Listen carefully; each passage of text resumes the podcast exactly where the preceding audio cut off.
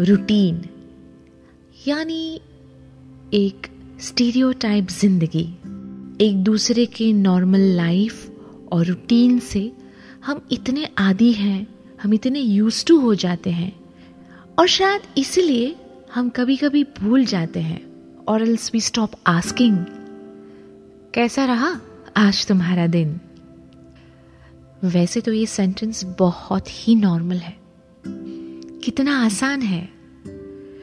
पर I feel it's very very connected कभी कभी एक दूसरे के लिए होना और फ़िक्र जताने का सिंपल ज़रिया ऐसे वक्त में बहुत बड़ा सुकून दे जाता है।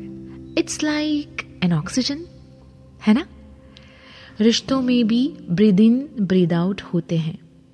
वो छोटे छोटे sentences that magical words I am thinking of you only अच्छा घर पे आ चुका हूँ, तुम भी जल्दी आ जाओ। बड़ी ज़ोर की भूख लगी है यार। या फिर उसे फ़ोन करके ये बोल देना, आराम से आना, मैं वेट करूँगा। या फिर जब वो सामने बैठा हो और तुम्हारा ये कह देना, छोड़ो ना मोबाइल। पता है आज ऑफ़िस में क्या हुआ? तुमसे ना एक इंपॉर्टेंट बात करनी है।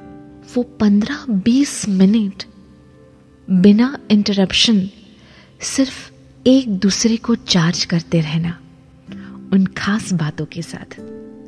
और कभी कभी तो ये भी भूल जाना कि फ़ोन तो चार्ज किया ही नहीं है।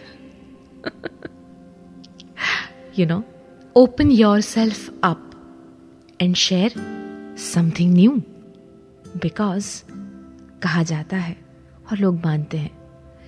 be with someone who always wants to know how was your day? Hmm? Tell me, how was your day?